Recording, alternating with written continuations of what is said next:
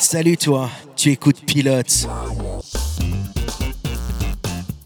Pilote, le podcast qui prend les commandes de tous vos premiers épisodes.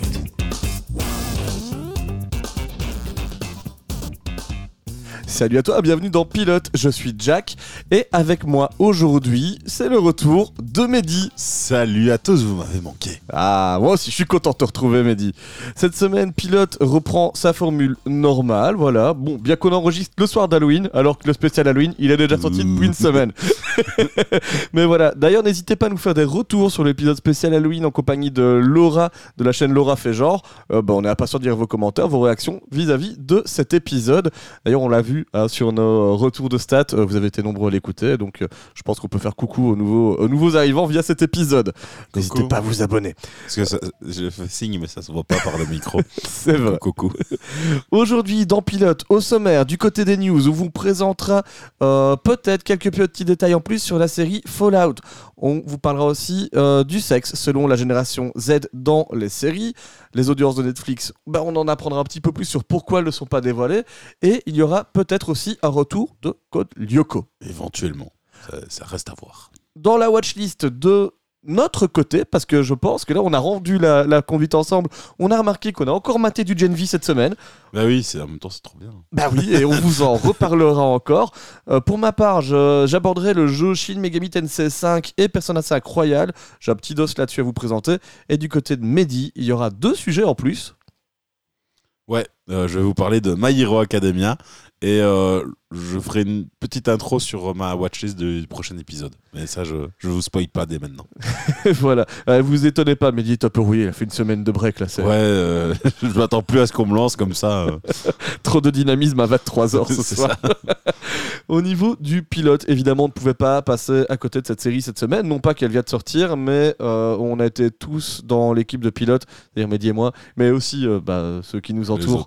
Voilà, euh, très attristé d'apprendre euh, le décès de Matthew Perry, euh, acteur de la légende, qu'est la série Friends. Et, et voilà, bah, on n'avait pas forcément de, de gros rush à faire sur une série ou une autre, donc on, on a décidé de, revenir ensemble sur le premier épisode de Friends. Ouais, on vous rassure, on fera pas de minute de silence parce que sinon c'est une minute où on va perdre tous nos auditeurs et on n'a pas trop envie de ça non plus. Non, clairement, c'est pas le but. Mehdi, est-ce que tu es prêt pour démarrer cet épisode? Bien sûr. Ah bah là, c'est parti. Petit jingle et on attaque les news.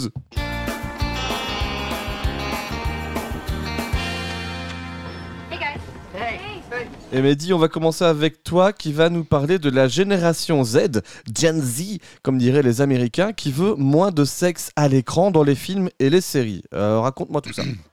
Et oui, c'est ce que l'Université de Californie, UCLA, a récemment publié.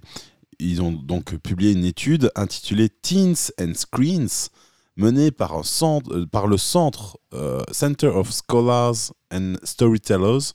Cette étude a pour objectif de déterminer ce que la génération Z, donc pour ceux qui ne sont pas au grand, c'est les jeunes nés après 1995. toi, tu as Gen Z, Mehdi? Apparemment. Et voilà. Euh, et donc pense à propos de la représentation de la sexualité dans les films et les séries qu'ils regardent. Donc un groupe de 1500 jeunes âgés de 10 à 24 ans ont été, ont été interrogés sur le sujet. Alors, je vous rassure, les jeunes de 10 à 12 ans n'ont pas eu des questions explicitement posées sur le sexe, mais plus euh, sur les relations euh, romantiques au global euh, dans les films et La séries. représentation de l'amour. Oui. Et une grande partie d'entre eux répondent qu'ils souhaiteraient voir moins de sexe gratuit à l'écran. Précisément, 51,5% des participants, je cite, voudraient voir plus de contenu centré sur les amitiés et les relations platoniques.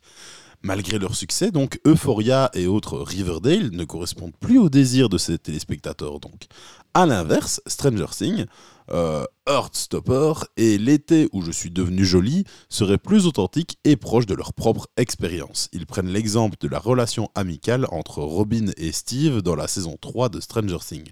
Parce que c'est bien le message que ces participants veulent transmettre, regarder des histoires plus proches de la vraie vie qui n'est apparemment pas ponctuée de rapports sexuels intempestifs toutes les 10 minutes. C'est vrai que pour ma part, je peux corroborer ça. J'ai Oui, pas toi, eu des... papa. Ah, Alors déjà, mais j'ai pas eu des rapports sexuels avec tout mon entourage toutes les 10 minutes. Comme démontré dans cette étude, les ados sont fatigués des intrigues stéréotypées et hétéronormées qui valorisent les relations romantiques et ou sexuelles, surtout celles qui sont toxiques, et cherchent davantage de, de représentation de l'amitié, ce qui est un aspect central de l'adolescence et d'une construction sociale saine. Parmi ces participants, 44,3% pensent que la romance dans les médias est trop utilisée et 47,5% trouvent que sex- le sexe n'est pas nécessaire à l'intrigue dans la plupart des, séries TV et des films. Pourtant, bah, il y a des cas isolés.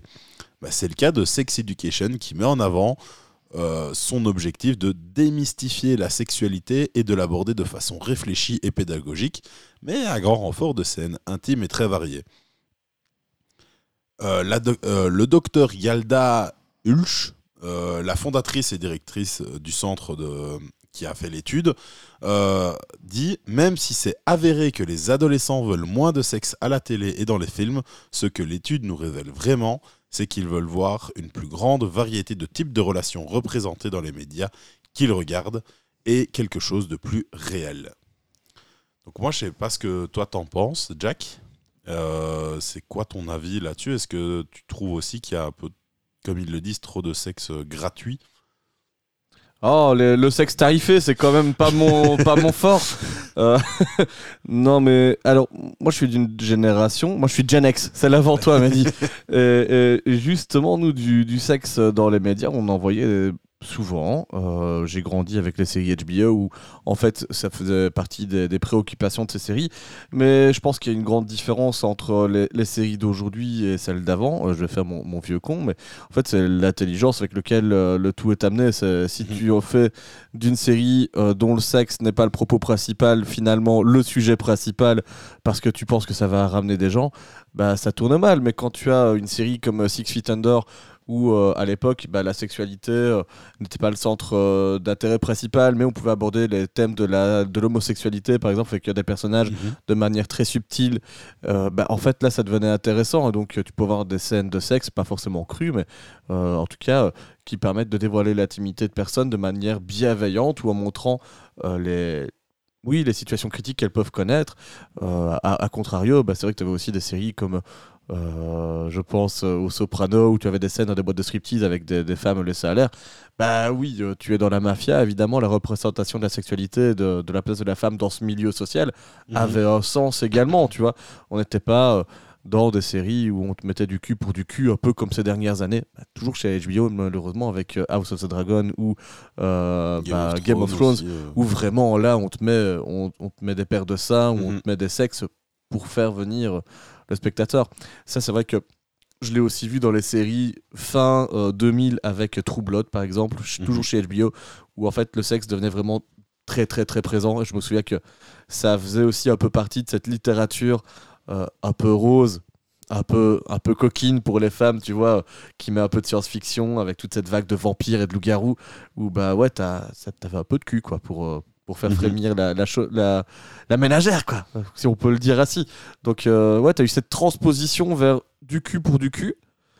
Euh, je sais pas ce que t'en penses toi, euh, ce que tu as pu constater dans la série, peut-être qui s'adresse plus à ta génération. Bah voilà, donc moi justement, bah, je suis de cette génération, la génération Z. euh, mais euh, je suis plutôt d'accord parce que donc je pense que bah, la majorité des séries qu'ont vu les, les gens de ma génération, c'est principalement des séries sorties après 2010, principalement vu que en tout cas qu'ils ont suivi vraiment euh, c'est toutes les séries post 2010 donc des On a séries- 10 ans d'écart, si 13 moi j'ai maté années, les séries des années 2000, toi t'as Et, euh, avec celle de 2010. Pas avec du recul, c'est vrai que dans beaucoup, et surtout dans les séries euh, Netflix, je trouve aussi, c'est vrai qu'il y a beaucoup de, de sexe gratuit pour euh, juste faire ah, regardez, euh, nous on en fait, et c'est comme, on en a parlé hors antenne, mais euh, la représentation de, de, la, de la communauté LGBT, des relations euh, homosexuelles euh, et Oui, ou des gens de couleur, ou des, des- dans- des thématiques raciales. dans Netflix, c'est souvent un peu malaisant, toujours un peu. on sent, on sent pas parfaitement à l'aise.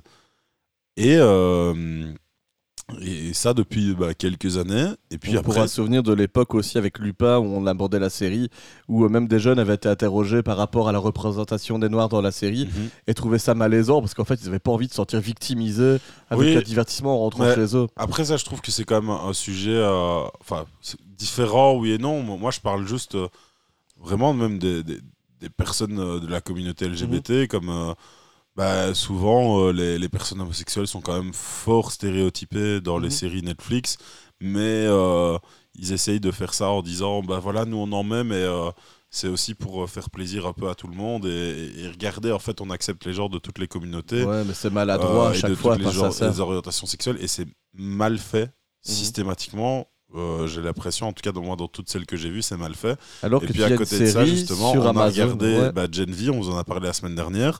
Bah, dedans, il y a un personnage, euh, sa capacité, c'est de se transformer en homme et en femme. C'est Ran Madoni. Et donc, en fait, il est. Euh, Yel est, euh, est non-binaire. Il se trouve autant homme que femme par moment. Et en fait, bah, c'est super bien amené. parce qu'en fait, ils ils le mettent pas spécialement en avant.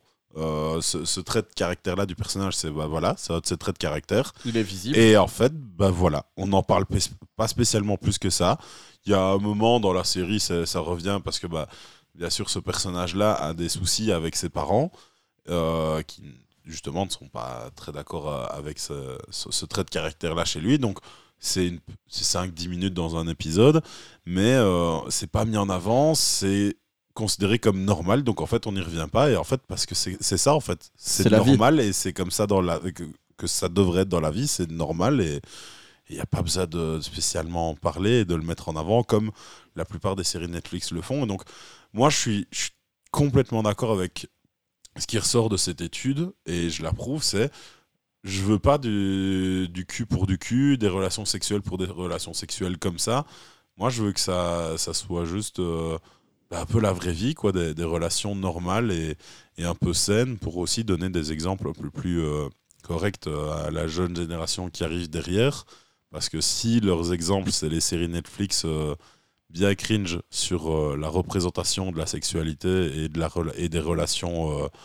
et des relations entre, entre deux personnes qui s'aiment, bah, c'est pas toujours très, très sain, je trouve, dans ce qu'on a dans les séries. Et donc, si on peut avoir des trucs un peu plus, plus réels, bah, ça peut être cool euh, aussi pour les, les relations futures dont euh, leur vision sera en partie basée sur ce, ce qu'ils voient. Quoi. Donc, euh, C'est vrai que les gamins, ils auront une bien meilleure image de l'adolescence s'ils grandissent avec une série comme Stranger Things que moi avec mes copains, avec les séries de films d'American Pie.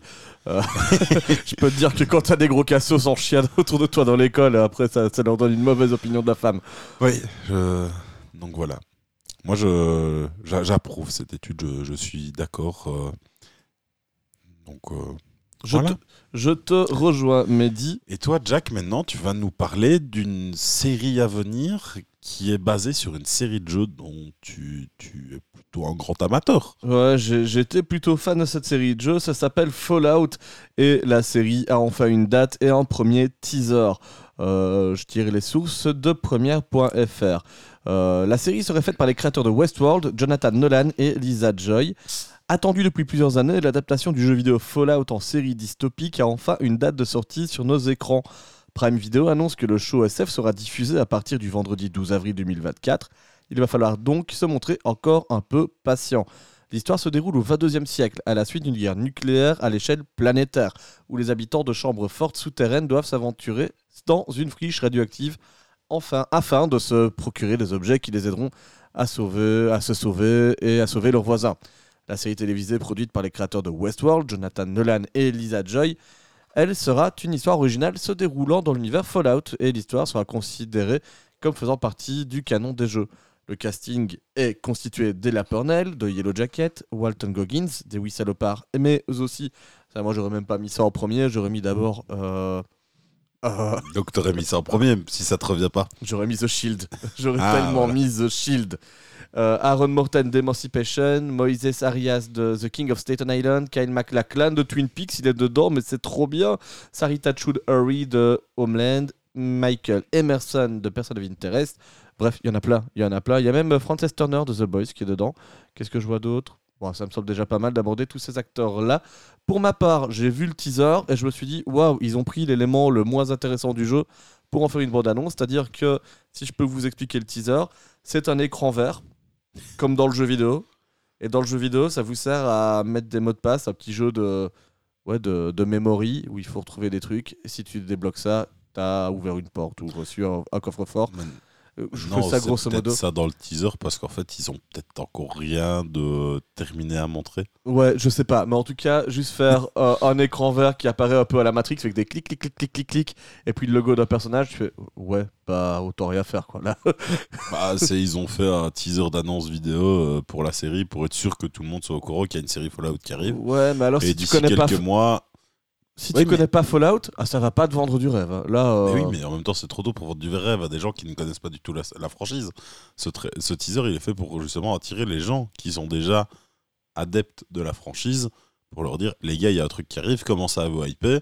Puis les gens qui connaissent pas la franchise, on va les hyper par la suite avec des trucs qui vont arriver par après. moi, ce qui me fait, tu vois, il y avait plein de trucs à faire. Tu vois, juste euh, une ouverture d'abri, tu mets euh, un décor euh, désolé avec, euh, parce qu'ils doivent déjà l'avoir fait. Tu vois, la série, elle est pas en production maintenant à l'instant, elle est déjà avancée. juste une ouverture d'abri avec la lumière qui vient t'éblouir et puis euh, tu vois l'univers dévasté et là le, truc il est vendu. C'est comme ça que Fallout 3 avait été vendu à Ouais. l'époque quand le, le jeu est sorti. Mhm. Les early vidéos, ils te mettaient ça alors que le jeu n'était pas complètement fini. Bah tu faisais oh putain l'Amérique est détruite, j'ai envie de me balader, de me balader là-dedans. Moi c'est ce que je veux. C'est pas l'écran d'un mini-jeu tout pourri où tout le monde en a marre parce qu'en fait c'est trop compliqué pour rien, Mm. juste pour ouvrir une porte. Par contre, moi, je suis quand même, pas dire confiant, mais euh, j'ai- hâte de, de voir euh, cette série parce que euh, je suis, je suis un peu rassuré par le fait que ça soit le- les créateurs de Westworld derrière. S'ils nous pondent une série comme la saison 1 de Westworld, Ouais. Ah, on vous en parle souvent de cette saison 1, mais euh, c'est quelque chose quand même, hein, la saison, 1 de Saison 1 Westworld. Ah, masterclass absolue, on ne voyait pas C'est- la double timeline venir. Spoiler, alerte trop tard. Euh, mais Moi, j'ai envie de dire, en fait, euh, Westworld saison 1, bah, c'est peut-être la meilleure saison de série que j'ai jamais vue, moi. oui, mais s'ils partent sur une ambiance Westworld saison 2, 3, où en fait il n'y a plus rien d'intéressant parce que. Le, le 3, apparemment, ça allait encore. En fait, c'est juste la saison 2 qui était vraiment trop mauvaise par rapport au truc, et donc on a décroché, donc on n'a pas vraiment regardé. Mais moi, de, des avis que j'ai lus sur Internet, etc., la saison 3 rattrape un peu. C'est pas au niveau de la saison Ouais. 1, parce qu'en même temps, euh, la saison 1, bah voilà, comme je vous dis, euh, c'est peut-être l'une des meilleures saisons all-time euh, de, de l'univers des séries. Donc c'est sûr que c'est difficile de, refaire de ce niveau-là. Mais euh, Moi je suis curieux, tu vois, parce que dans l'univers Fallout, il y a des jeux qui étaient très bien, des jeux moins bien. Fallout 3, il est ok. Fallout New Vegas, les scénarios, les quêtes sont des masterclass. Fallout 4, tu commences à retomber un peu sur ton cul. Euh, En fait, il y a- il y, a différentes écritures possibles dans un univers pareil. Et si Mhm. tu as un petit peu de second degré d'impertinence, ça peut être très très bien. Si on est juste dans l'univers désolé où on va aller d'un point A à point B, comme ils le disent, pour aller chercher des objets pour survivre, ça peut être long. oui, À- bah après, un synopsis, antagonistes. un synopsis, euh, c'est un peu difficile de sans dévoiler l'intrigue. euh. Maintenant, je croise les doigts pour que Walton Goggins soit un des antagonistes. C'est tellement un salopard, c'était tellement un salopard dans The Shield et en même temps tellement un personnage qu'on aimait bien. Il a ce don pour avoir le, le, le caractère d'un perso que tu vas aimer détester et détester aimer, tu vois. En vrai, en lisant le truc, moi je sens potentiellement une série, un univers de série un peu à la Walking Dead. Oui, mais Comme ils disent, tu vois, des, des gens qui sortent de leur abri, qui vont de point en point chercher des- de quoi survivre. Ben moi, tu me dis ça, tu rajoutes des zombies, en fait c'est Walking Dead. Quasi. et il y en a dans, dans Fallout parce que t'as des ghouls. Et oui, et donc en fait, je sens maintenant, c'est sûr qu'ils vont pas prendre l'histoire exacte de Walking Dead, euh, mais euh, moi je vois bien un truc euh, à la Walking Dead dans le style où, bah, si on est un peu familier avec l'univers de Fallout, bah, on sait qu'il y a des gens qui ont quand même survécu en dehors aussi, et donc bah, ils vont à un moment tomber sur des communautés déjà créées, et ils peuvent, vu que c'est pas inspiré spécifiquement d'un jeu, bah, tomber sur des communautés avec euh, des tyrans comme on l'a eu dans Walking Dead, des trucs comme ça. Donc moi je sens que ça, ça va partir dans un délire un peu à la Walking Dead. Je, mis- mets ma pièce là-dessus et euh, on verra par la suite. En tout cas, s'ils veulent euh, rentrer la série dans le, le canon des jeux. J'espère juste qu'ils sortiront de, bah, des histoires créées par les jeux, vraiment qu'ils tisseront leur propre, leur propre univers. Euh, Parce qu'il y a tellement de choses à faire dans un univers post-apocalyptique comme euh, celui Oui. de Fallout. Euh, je, me réjouis de découvrir ça. En tout cas, je, Moi, je pense que le en tout cas, je suis quand même chaud pour la série sur le principe. Je pense que le fait qu'ils disent que c'est canon, c'est peut-être aussi pour pouvoir, euh, dans leur prochain jeu Fallout, pouvoir rajouter des éléments de la série et faire euh, des liens. Et comme ça, ils disent Ah, bah c'est canon et ça, reste, ça peut faire un univers interconnecté qui pourrait euh, intéresser les gens. quoi. Pour moi, tant qu'il y a Fisto le robot, tout va bien. Euh, je sais qu'on a une deuxième news dont je vais m'occuper toi d'affilée. va nous en parler, c'est les audiences de Netflix. Pourquoi est-ce que c'est pas toujours très clair en fait? Alors, la télévision en streaming n'est pas de la télévision linéaire. Pas de panel, pas de médiamétrie ou équivalent. Et les seules audiences qui sont connues sont celles des tops que Netflix veut bien divulguer. Une stratégie défendue par le co-PTG de Netflix, Ted Sarandos, qui a expliqué hier lors de son discours trimestriel face aux actionnaires que le groupe a fait ce choix pour protéger les créatifs qui se sentent souvent piégés par les résultats au box-office ou les audiences télé. On le cite. Cela fait partie de notre promesse envers les créateurs. Au moment où nous avons commencé à créer des programmes originaux, nos créateurs se sentaient piégés dans un monde où les audiences du jour au lendemain reines. Ce monde du box-office, du week-end qui définit leurs succès et leurs échecs. Et comme nous le savons tous, une série peut- une série peut connaître un énorme succès plus tard, même si elle ne l'a pas connu au moment de son lancement. Notre stratégie concerne donc en partie leur relation avec les talents et pas seulement les aspects commerciaux. Mais avec le temps, les gens s'y intéressent beaucoup plus. Et donc, nous sommes aujourd'hui sur le continuum. Quelle quantité de données publions-nous Je pense que nous avons mené la chance, je pense que nous avons mené la charge en lançant le concept d'un top 10, en publiant notre liste top 10. Cela permet de donner beaucoup de transparence et je m'attends à ce que ce soit de plus en plus transparent. Euh, Sous-entendu, les auteurs de Netflix sont de plus en plus transparentes, car Ted Sarandos admet que le modèle du streaming n'est plus tellement éloigné de la télé classique. Quand nous avons commencé il y a 15 ans, nous pensions qu'il n'y avait pas de comparaison, que mettre des audiences sur le streaming, c'était faire un amalgame. Aujourd'hui, nous sommes arrivés à un point où il s'agit principalement d'engagement. On essaye de capturer la valeur du visionnage et cela deviendra beaucoup plus transparent au fur et à mesure, de la même manière que la télévision a toujours eu des audiences, que la musique a toujours eu des charts et que les salles de cinéma ont toujours eu un box-office. Fin de commentaire sur euh, bah, cette euh, promesse finalement euh, de révéler de plus en plus de bah, d'audience, de chiffres par rapport à ce que Netflix dévoile. Euh, Qu'est-ce que tu en penses, toi, de ce commentaire de Ted Sarandos C'est-à-dire, bah, en fait, nous, on veut pas révéler les chiffres pour protéger les créateurs parce qu'en fait, ils sont stressés si euh, leur poste est en jeu. En fait, c'est quand même le cas, non Bah oui, parce que de toute façon, si les chiffres sont pas publics, les chiffres, Netflix les a quand même. Faut pas me dire le contraire. Et euh, bah Netflix va quand même décider du coup s'ils continuent leur série ou pas. Maintenant, c'est vrai que il l'a il dit dans, dans son commentaire, le gars, c'est que en fait, c'est pas tellement les audiences qui vont regarder, mais plus L'engagement. l'engagement, je recherchais le terme, et donc c'est-à-dire bah, le nombre de personnes qui vont terminer la, la série, ou en tout cas regarder la, au moins la moitié, etc. Enfin, ne pas s'arrêter après un ou deux épisodes. Et ça, c'est vrai que dans les séries Netflix, bah, ça a un peu plus de sens. Parce qu'en fait, vu qu'ils sortent tout d'un coup, bah, les audiences, euh, c'est pas représentatif. Il vaut mieux regarder le nombre de gens qui ont vraiment terminé la série pour voir ceux qui ont aimé que là où les audiences, vu que c'est semaine par semaine, bah, tu sais avoir une idée et, tu vois euh, toutes les semaines euh, le nombre de personnes plus ou moins qui le terminent. Parce que savoir qu'il y a 500 000 euh, personnes, par exemple, qui ont regardé ta série, mais qu'en fait, il y en a que 42 000 qui l'ont regardé en entier, bah, c'est sûr que c'est pas ouf que si tu en as 50 000 qui l'ont regardé, mais 42 000 qui l'ont terminé, bah, c'est déjà un bien meilleur ratio. Quoi. Moi, je trouve quand même un peu vicieux dans son explication, tu vois. Quand il dit qu'ils font ça pour protéger les créatifs, parce qu'en fait, ils se sentaient piégés dans un monde d'audience où, euh, bah, euh, du jour au lendemain, on pouvait décider du- de l'arrêt ou de la continuation de ta série.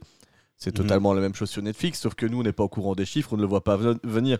Parce que combien il y a de séries où tu dis, Hmm, ça j'ai bien aimé, et puis en fait, tu apprends, ah bah non, annulé. Tu fais, ah mais enfin, ça vient de sortir, quoi. Il y a des séries, en, en deux, trois semaines, ils Ah décident oui, mais qu'il n'y aura pas de trop suite. tôt. quoi.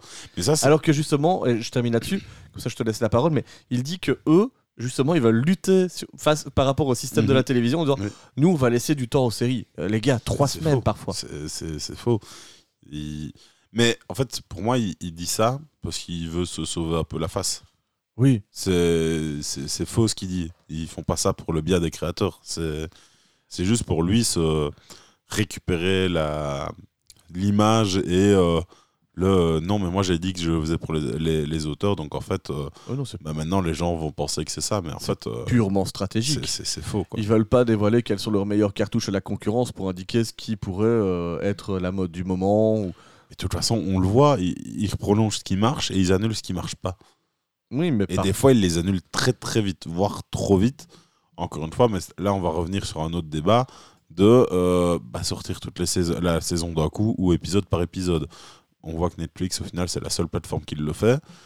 Et au final, plus le temps passe, euh, moins elle a du succès par rapport aux, aux autres plateformes, j'ai Ouais. l'impression. hein. Euh, je regardais une vidéo sur YouTube tout à l'heure justement par rapport à un manga que j'adore et ils ont fait un, un- un listing des séries que, de, de- d'animés que Netflix a tué en fait en les adaptant Mhm. et donc effectivement ils mettaient euh, JoJo's Bizarre Adventure en exergue parce que avant ça a toujours été diffusé euh, de manière hebdomadaire tu Mhm. suivais le rythme de parution japonais et en fait euh, bah, les, les chroniqueurs disaient bah oui nous ça nous permettait d'avoir cette sensation de communauté de pouvoir en parler chaque semaine et puis là, la derni- le dernier arc, ils l'ont balancé en trois blocs de 12 épisodes où tu Mm. binges le truc sans, sans vraiment Bah, faire. euh, c'est ça, on est attention, dans cette su- société de surconsommation et en fait, c'est les séries, tu les bouffes, t'en parles pendant un jour ou deux et puis après, tu les oublies et t'en reparles plus jamais dans ta vie. Alors que, est-ce qu'il n'y a pas une série qui n'a jamais été autant dans nos watchlists que Gen V qui, sort de manière hebdomadaire? Ouais, ils t'ont mis le, le pack de 2-3 épisodes pour te lancer, tu vois. mais-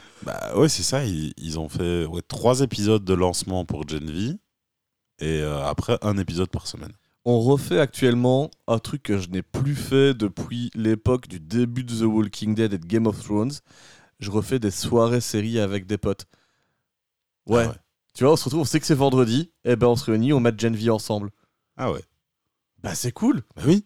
parce qu'on sait que, tu vois, on est là, on, fait, on démarre la soirée, petit apéro, tranquillou. Tu fais, bah, les gars, le nouvel épisode est sorti, et on est tous chauds, quoi. Parce que, bah, on sait que de toute façon, on a travaillé la journée et qu'on n'a pas le temps de le voir, donc euh, Ouais, personne n'a regardé. C'est ça. Ouais. Et, et qu'on n'a pas envie de te spoiler le lendemain, tu vois, quand on va en parler. Donc, euh, ouais, c'est un truc, euh, finalement, ce, sens- ce sentiment de communauté, bah, ça se développe avec le temps. Euh, justement, chose que Netflix aimerait bien donner grâce à la, à la préservation de ses données. Mais, c'est pas en préservant tes données que les gens vont en parler pendant plus longtemps, soit. ouais, c'est, la corrélation n'est pas forcément et, là. et justement, des fois, en fait, le fait que ça soit en un épisode par semaine, bah, ça peut maintenir une hype pendant plus longtemps et euh, rendre les gens euh, plus fidèles à la série que bah, une série, saison comme ça d'un coup. Par contre, tu me disais que donc, ça faisait longtemps que tu n'avais plus euh, fait de soirée comme ça, série avec tes potes. Ouais. Tu sais qu'il y a un autre truc que ça fait longtemps qu'on n'a plus trop regardé? Oui, c'est Code Lyoko qui devrait revenir avec une série d'animation. Ben oui, potentiellement. Enfin, je vais vous en parler quand je retrouve ma page. Ah bah Elle s'est- voilà. Elle s'est perdue dans les méandres euh, d'Internet. Mais tu ne maîtrises pas le pouvoir d'Internet, toi Non.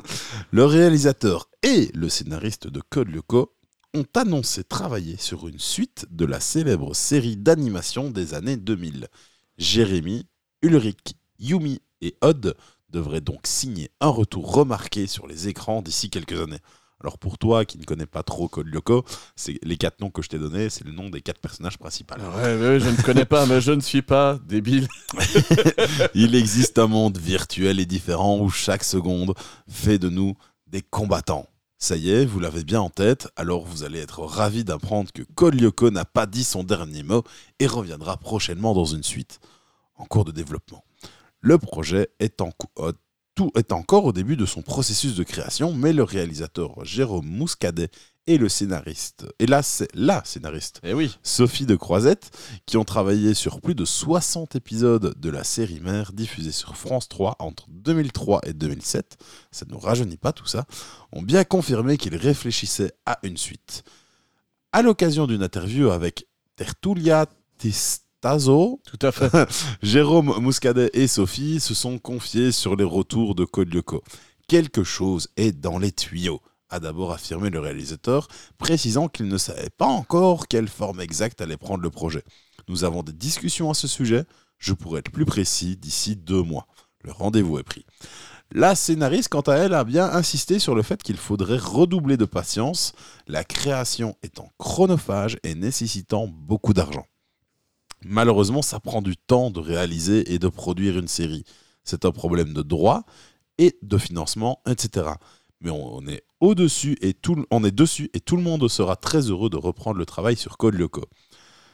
Alors, bien que l'idée de cette suite ne soit pour le moment pas très bien définie, l'équipe a déjà quelques pistes à explorer. Mes enfants m'ont demandé de quoi parlerait la nouvelle série Code Lyoko, a expliqué Sophie. Est-ce qu'il s'agirait d'un préquel? Est-ce qu'il y aura un bond dans le temps? Est-ce qu'ils seront à l'université, par exemple? Des questions auxquelles il est encore un peu difficile de répondre selon Jérôme. On ne sait pas encore, l'aventure ne fait que commencer. Donc euh, moi voilà, ça me hype un peu. Maintenant encore Toi, une t'es fois. génération Code Lyoko, je crois. Ouais, le générique, euh, là, si, si tu me le mets dans les oreilles, euh, je, je suis tout fou. C'est c'est un peu. Oui, c'est mon enfance. C'était trop bien, quoi. Et puis, euh, moi, ce que j'aimais vraiment bien, c'est ce mélange de hum, d'animation 2D et d'animation 3D dans la série. Donc, en fait, pour ceux qui ne connaissent pas Code Lyoko, c'est un groupe de jeunes lycéens où, euh, quand ils sont dans la vraie vie, c'est animé en, en 2D, en animation classique. Et euh, ils ont des problèmes bah, de lycéens. Sauf qu'en fait, dans leur groupe, euh, il y a un petit jeune intello qui euh, trouve un ordinateur qui sait les envoyer dans un monde virtuel, en gros. Et euh, quand des fois il y a des problèmes dans la vraie vie, c'est qu'en fait, il y a un problème dans le monde virtuel qui a des répercussions donc, dans le monde réel. Et alors, bah, le petit intello, il envoie ses quatre potes euh, dans le monde virtuel. Ah, c'est toujours le cliché de la Théo qui envoie ses potes faire le travail à Eh sa oui, place. euh, un petit blond à lunettes euh, qui sait utiliser les ordinateurs. voilà. Et donc, il envoie ses quatre potes dans le monde virtuel. Et là, quand tu es dans le monde virtuel, bah, là, tu es en 3D. Et alors, bah, chaque personnage a. En fait, non, ils sont, ils, ils sont trois à aller. Et, mais il y a une quatrième personnage qui est dans le monde virtuel de base. Qui, après, dans la série, va rentrer dans le monde réel. Enfin, moi, c'est mon enfance. Ouais, je Et, vois euh, ça. Ça fait longtemps que je l'ai plus vu, d'où euh, les, les petits cafouillages et les mélanges. Mais. euh, c'est ouais non c'était vraiment une très bonne série de l'époque ça a marqué tous les jeunes de ma génération Ouais, alors que ça. les, crie- les- les fameux Gen Z hein. Ouais, parce que nous, les Gen X, on trouvait ça complètement cringe. oui ben on trouve tous- toujours cringe ce que la, la génération d'après regarde Ah non, vous avez eu des trucs bien aussi, mais, ça- mais ça, je t'avoue que la 3D mais Ah, c'est pas la meilleure 3D non, non. plus mais euh, et le Cara Design, moi, je me suis toujours demandé pourquoi ces fronts. Ils ont des fronts pour mettre un deuxième visage dedans. Tu vois, je me- moi, je les vois, je me souviens de Roswell. Pas la série, je parle de l'extraterrestre. Il y a vraiment ce ça truc-là. me dit rien. Ouais. Ça, c'est pas ma génération non plus, c'est les années 60, mais la culture est là.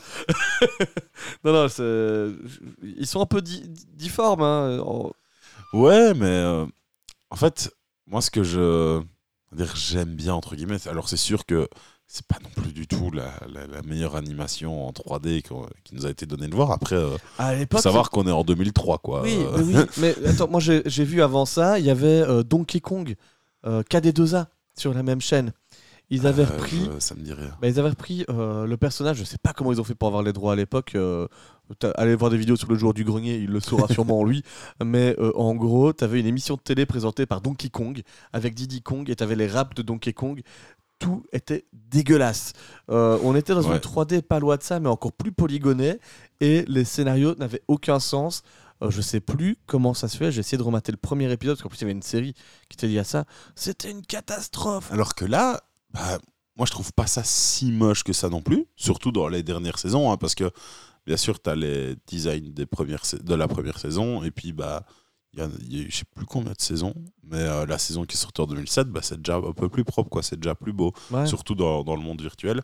Mais moi ce que j'aimais bien, c'est que ça donnait vraiment un aspect, c'est le jeu 3D euh, de l'époque, et euh, si tu devais t'imaginer toi être incarné dans un monde en 3D de- d'un jeu, bah en fait tu ressemblerais à ça. Ce serait, moi en tout cas l'image que j'avais à l'époque, Ouais, ce serait ça quoi. J'étais dans le JRPG, moi je ressemblais à Squall euh, ou, à, ou à Cloud dans Final Fantasy, tu vois, Tidus à la limite. À l'époque, on devait être pas loin de Final Fantasy, Final Fantasy X, je crois. Ah bah, c'est en 2003 et 2007, Final Génération Fantasy PS2. X, je sais pas, mais ouais, tu vois, pour moi, ouais, ça, c'est même un peu plus beau que le, le PS2, donc en soi, euh, Non, je trouve pas. Moi, je trouve que si. hein. Ah ouais. Ça dépend des, des productions. C'est sûr que par rapport à FIFA, c'est plus beau, mais. enfin, donc Code Lyoko, le retour. Mehdi, Ouais, t'es chaud. ouais, je suis Ouais, je chaud. le sens. Ça- Tous ces pixels J'ai- frétillés. J'ai j'ai hâte de voir ça. Après, encore une fois, comme tous les projets de revival euh, qu'on vous a abordés dans, dans ce podcast, bah ouais, je suis chaud, mais j'ai peur aussi, quoi. Dans l'univers de l'adaptation, le reboot existe. Bah, non, là, euh, il parle vraiment, tu vois, de, de suites, etc. Mais les suites qui se font des années après, voilà, c'est toujours faire attention. Maintenant, par exemple, sait jamais on prend l'exemple de la légende de ouais. Korra, bah, au final, c'était Ouais, bien. quoi. ouais. Donc, euh, c'était même mieux que l'original sur certains points. Donc, euh, On sait jamais, on sait jamais. Affaire à suivre en tout cas. Mehdi, je pense qu'il est temps qu'on passe à nos watchlist. Et oui. Let's go. Euh, on est toujours dans l'ambiance de Friends, on se met bien. Euh, du côté des watchlists, euh, je propose qu'on attaque ensemble sur Gen V. Euh, toujours la grosse hype en ce moment en fait. hein. Mhm. On, on vous le disait, un des gros points forts de la série, c'est sa parution hebdomadaire. Moi, c'est ça que j'ai envie de parler dans un premier Ouais. temps. C'est que, bah ouais, concrètement, ça fait quelques semaines que. Ça fait un mois à peu près qu'on a maté la série.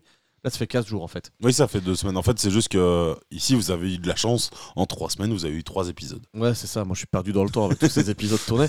Euh, mais oui, donc effectivement, il y a 15 jours, on, on a, vous a présenté le premier épisode de Gen V. Moi, j'étais à jour, j'avais maté 4 ou 5 épisodes déjà. Mhm. Et bah, on est deux semaines plus tard, on est à l'épisode 7 euh, sur 8. Ce, vendre... bah, ce vendredi, pour vous, vient de sortir le season final. De la on série. n'a pas encore regardé. du Non, c'est euh, ça. Il n'existe pas encore dans notre timeline. Voilà. Mais les vendredis, c'est devenu mon rendez-vous incontournable. quoi. Je sais que la semaine se termine grâce à Gen V. Tu vois, c'est- c'est c'est ça qui est bien. Et la série ne baisse pas en qualité non plus. Euh, on sent que le fait que tu aies une parution hebdomadaire, bah, ça leur donne la nécessité de tenir en haleine le spectateur. Et t'as chaque fois un truc. T'as chaque fois une surprise. Tu as chaque fois un personnage qui tire son épingle du jeu. T'as chaque fois une situation que tu ne pouvais pas prévoir. Je te l'avais dit il y a deux semaines justement, on parlait ensemble de Soldier Boy, donc Oui. un personnage de la série canon de la euh, saison de 3. The Boys, hein, qui est dans la saison 3, donc euh, toujours dans le même univers. Bon, voilà, on se demandait comment ça allait être intégré, parce que finalement, le, le cast de la saison, enfin de la série The Boys, c'est pas vraiment présent sur Gen V. Ils essaient de distinguer les deux Mhm. univers. Le twist était très fort. On va pas vous spoiler, bien sûr. Je, je peux vous dire, il, a pas, il arrive par l'opération d'une pensée très très forte. Ah, je ne vous en dis pas plus. Mais C'est impossible que vous doutiez comment il apparaît et encore moins comment il disparaît. je t'avais dit, c'est ce exactement les mots que tu m'as dit. Impossible de deviner. Et effectivement, déjà, la façon dont il apparaît, je fais Ah, ah bah d'accord, euh, trop cool. Et la façon dont il disparaît, je fais Ah putain, ah bah, bah c'est du Grand The Boys. euh. Ouais, et on sent que là, en fait, les, les scénaristes sont stimulés par les choses qu'ils peuvent faire avec cette série. Alors, je ne doute pas qu'il doit y avoir sans doute, à mon avis, un comics Gen V. Ouais, ici, euh, dans le comics. euh, Donc, ça facilite les idées parce que l'auteur est très très fort. Mais euh, en tout cas, bah, ils ne s'abordent pas leur matériel sur, bah, sur Gen V ou The Boys du côté d'Amazon. Ça fait plaisir parce que tu vois que. Ils ont quand même eu la série la plus chère de l'histoire avec euh, euh, Le Seigneur des Anneaux. Ouais. Et pourtant, avec un truc déjà écrit, ils ont réussi à se foirer. Donc euh, là, Après, parce que Le Seigneur des Anneaux, n'est- la série qu'ils ont fait n'est pas basée non plus sur quelque chose déjà écrit. c'est dommage. Il y a des Ouais. bouquins, servez-vous-en, les gars. Vous n'êtes pas plus fort que Tolkien. Non. Et là, en fait, bon, on sent qu'ils respectent l'auteur, même s'il y a des petites adaptations, et il y contribue, il surveille la série de près. Et donc, tu sens que bah, naturellement, tout, tout, est plus, tout est plus consistant, tout est plus plaisant. Un peu comme quand tu as euh, sur euh, Game of Thrones euh, l'auteur qui est là, qui a écrit les tomes. Bon, Ouais. Après, quand tu dois faire une saison finale avec juste trois lignes écrites par le mec qui a pas envie de finir son bouquin, c'est ça. ça, ça te C'est donne. fou de se dire que Game of Thrones, c'est fini quoi depuis 2018, 19 Ouais. On est en 2023, il a toujours pas terminé le roman. Non. Toujours pas fini, il veut pas en fait. Ouais. Mais bon, ça c'est un autre sujet.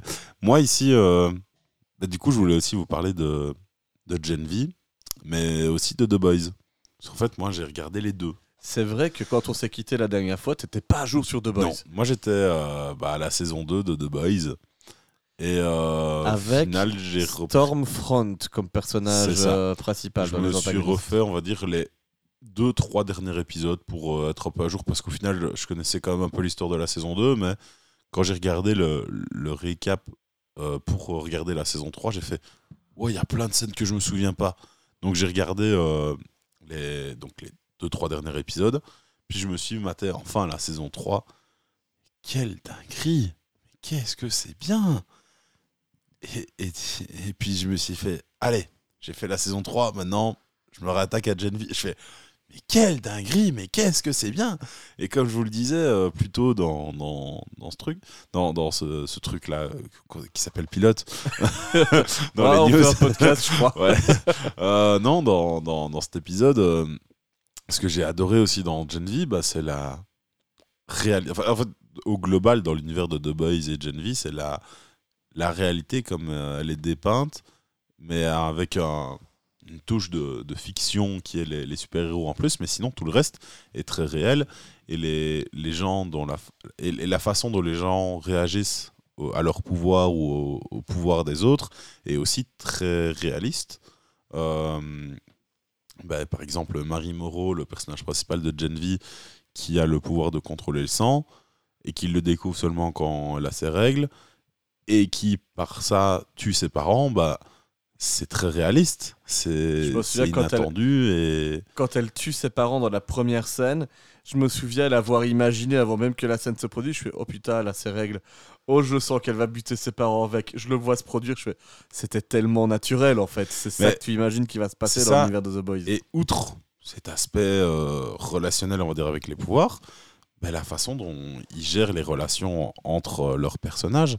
Je vous parlais de la personne de la communauté LGBT qui est, qui a, qui est des deux, deux sexes, euh, qui est à la fois homme et à la fois femme. Euh, bah, c'est traité d'une simplicité et d'un naturel sans nom. Enfin, ça paraît tellement évident, tu le vois, et qu'à aucun moment tu te dis Ah oui, euh, mais en fait, elle se sent plus homme ou plus femme. Bah non, en fait, elle est les deux et, et ça lui va très bien, ça se passe très bien, tout le monde l'accepte comme ça. Euh, la personnage principal a, désolé du spoiler, mais a une relation euh, amoureuse avec elle et ça se passe très bien aussi. Et c'est en fait. Le sujet est amené par moments, mais de manière naturelle et euh, pas forcée, comme euh, ça peut le cas, être le cas dans d'autres séries. Quoi. Ouais, ils vont pas en faire une séquence de 10 minutes sur le fait que le personnage se sent bien ou se sent mal, s'étale sur euh, là-dessus. Oui, c'est amené, mais de manière naturelle et avec d'autres problèmes à chaque Ouais, fois. certains euh. trouveront ça peut-être un peu superficiel, parce qu'effectivement, on ne met pas beaucoup de mots sur toutes ces sensations-là, mais c'est un peu comme en vrai. Euh, Il y a des choses qui nous tiennent à cœur, et finalement, on va pas s'étaler 10 minutes dessus, de, de peur, en fait, déjà de se livrer. Oui. Euh, c'est quelque chose qui, revient souvent dans The Boys, hein, et dans Gen V surtout. Mhm. La peur de se livrer sur son ressenti, sur ses émotions. Euh, ils sont beaucoup à. Enfin, tu vois, ils sont. C'est des post-ados, c'est des jeunes adultes. Ils Voire ont- même des adultes accomplis des fois. hein, Ouais, euh. c'est ça. Ils ont des, bah, des, pré... ouais, des, des idées préconçues sur certaines choses. Mhm. Et donc, quand il s'agit d'en parler, c'est un, peu, c'est un peu compliqué. Quoi. Donc, parfois, ça va juste euh, se, se débloquer par. euh, euh, ouais, ok, ça va, faire comme si rien ne s'était passé. Ouais. C'est criant de réalisme en fait. euh, dans- surtout dans les personnages sont tellement naturels que c'est c'est ça la force de The Boys. C'est pas le côté sanglant et, et gore qu'il peut y avoir par moment. C'est pas le côté euh, drôle qui est très bien géré aussi. euh, comme ça, c'est moi je pense que vraiment le plus gros point fort de The Boys, c'est ces personnages et le- les, et leur naturel. Il y a un truc que je pointerai quand même du doigt, parce qu'on en a parlé dans les news, c'est la surutilisation du sexe dans la série. Euh, parfois, c'est justement là, un peu en mode American Pie. Euh, à ma sauce, quoi, tu vois, à ma génération, euh, la- le premier épisode, dans le pilote euh, de, de Gen V, t'as eu une énorme bite. Je peux le dire que comme ça. Euh, Spotify censure moi si tu en as besoin. Mais, euh, mais oui, il y a un énorme sexe à l'écran. Il y a, dans la saison, il y a plusieurs, plusieurs bits. Je peux pas le dire autrement. Oui. Et en fait, c'est pas, c'est pas nécessaire, tu vois, dans les scènes où c'est là. C'est parfois juste là pour faire du lol. C'est là Ouais. pour faire le truc un peu euh, king sexuel bizarre. Euh, dans The Boys aussi, hein, t'as euh, un personnage qui traverse un urètre, t'as des sexes à rallonge. euh, Il y a tout qui peut arriver. Mhm. Et pff, c'est pas vraiment utile quoi dans le scénario. Ça te montre juste qu'ils sont dépravés, mais ça va, on l'avait compris, il n'y avait pas besoin d'en faire des Ouais, caisses. ouais. Et pareil pour la drogue aussi, c'est un truc qui revient souvent. Bon, même le, le composé V dans l'univers de The Boys, euh, c'est Mhm. c'est un produit qui permet d'avoir les, les pouvoirs. Désolé si je vous spoil, mais la- The Boys a déjà 3 ans, maintenant même 4. donc euh, c'est- c'est- tenez-vous à jour. Oui. Et, euh, mais voilà, c'est c'est un peu comme un, un produit dopant. Euh, alors dans le côté plutôt The Boys, moi ça me gêne pas parce que c'est vraiment un des sujets. Euh, mais dans Gen V, les premiers épisodes qui tournent autour de la cocaïne, un peu euh, sur Mhm. l'abus de substances euh, par les jeunes, je Bon, c'est pas Skins, c'est peut-être pas le sujet de la série non plus quoi. Moi ça m'avait un peu, ça m'avait un peu gêné vraiment dans le premier épisode surtout ils en font des caisses pour avoir l'air de cool kids. Euh, mais euh, à la fin, ils te en disant euh, Cool Kids, c'est pas c'est des bad kids aussi. quoi. Ouais. Mais, mais c'est vrai que là, je crois qu'ils en faisaient des caisses. je comprendrais que ça puisse en, en repousser un peu certains parce que c'est un peu immature là-dessus. Mais sur le reste, vraiment sur tout l'ensemble des sensations, des Mhm. situations, je te rejoins totalement. Gen V, tout comme The Boys, c'est ouais, c'est dans le concret. quoi. Et, c'est- et ça, se passe, et ça se passe mal. Ça va Oui, en soi, se oui. Ça se passe mal, oui. Faut le voir comme bien. ça. Est-ce que tu as encore quelque chose à rajouter sur euh, Gen V et The Boys? Non, juste, euh, si c'est pas encore fait, regardez The Boys. Ouais, et puis Gen V. on va jamais dans le détail, on, on reste, euh, on tourne autour des sujets parce qu'on a, on a déjà parlé de The Boys, on a déjà parlé de Gen V. Si jamais vous souhaitez peut-être qu'on fasse des épisodes récap ou des trucs comme ça, mettez-le en commentaire. Bon, je, je serais pas contre en fait de me remater la série avec vous, mais voilà, on va parfois effleurer des sujets des séries, mais bon, elles sont déjà sorties, euh, on- elles sont à jour. C'est ça. Euh, ah, euh, on compte sur vous pour les mater. hein. voilà. Euh, de mon côté, je te repasserai la parole après. Ouais. Dans la watchlist, je voulais vous parler de Shin Megami Tensei 5 et Persona 5 Royal. C'est des jeux vidéo. Euh, c'est développé par Atlus, euh, une filiale qui bosse avec Sega, si je ne me trompe pas aussi. Et euh, ouais, c'est- moi j'y joue sur bah, Persona 5 Royal sur PlayStation 4 Mhm. et Shin Megami Tensei récemment sur euh, Switch. C'est une série de jeux qui cartonne au Japon, qui est un peu moins connue chez nous, mais qui commence à, à, devenir euh, importante grâce à son épisode Persona 5 Royal. En gros, euh, c'est un univers qui se passe généralement pour Persona euh, dans le Japon, souvent Tokyo, parfois dans ses alentours, où on va suivre un groupe de jeunes qui développent des pouvoirs et en gros qui peuvent invoquer des esprits pour se battre contre des méchants dans des donjons. Et alors ça, ce jeu-là, Persona, c'est un spin-off de Shin Megami Tensei. Et donc Shin Megami Tensei, c'est le côté plus sombre, plus dur, plus hardcore de l'univers. Donc généralement, là j'en ai fait trois. On... Il y a le monde qui bascule, on est dans un Tokyo euh, traditionnel, et puis euh, la Terre disparaît, tu es dans un univers d'enfer où Tokyo est englouti par, des... ouais, par les ténèbres. Euh, tu as des monstres de partout, et toi tu deviens une entité mi-humaine, mi-démoniaque, qui doit faire des trucs qu'on comprend pas pour peut-être devenir Dieu, Ah ouais, tout en capturant des monstres à la Pokémon. Spécial. C'est très bizarre, mais c'est très japonais. Ouais. Et en gros, là, je suis à la fin de Persona 5 Royal et euh, bah, je t'en parlais tantôt. euh, sur ma Switch, en général, c'est la console que j'allume avant d'aller me coucher. Je fais une, une heure de jeu avant d'aller dormir, puis c'est mon livre de chevet, quoi. Euh, bah, j'ai terminé Picross. Donc, je faisais des Picross sur ma Switch. ouais, mais mes, mes livres de, de jeux sont pas rétroéclairés, donc ça marche moins bien. Là, c'est c'est cool. Et, euh, et j'étais en train de dire, mais merde, je vais jouer à quoi maintenant?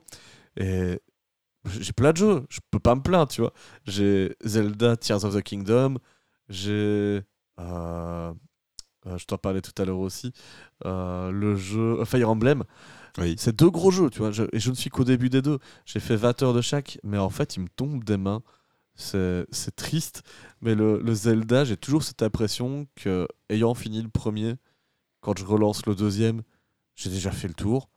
Il y a des nouvelles Mm. mécaniques de jeu pour te donner euh, un renouveau. Ils ont doublé la superficie de la carte, chouette, mais bah, c'est toujours la, la même chose et le scénario est toujours pas ouf.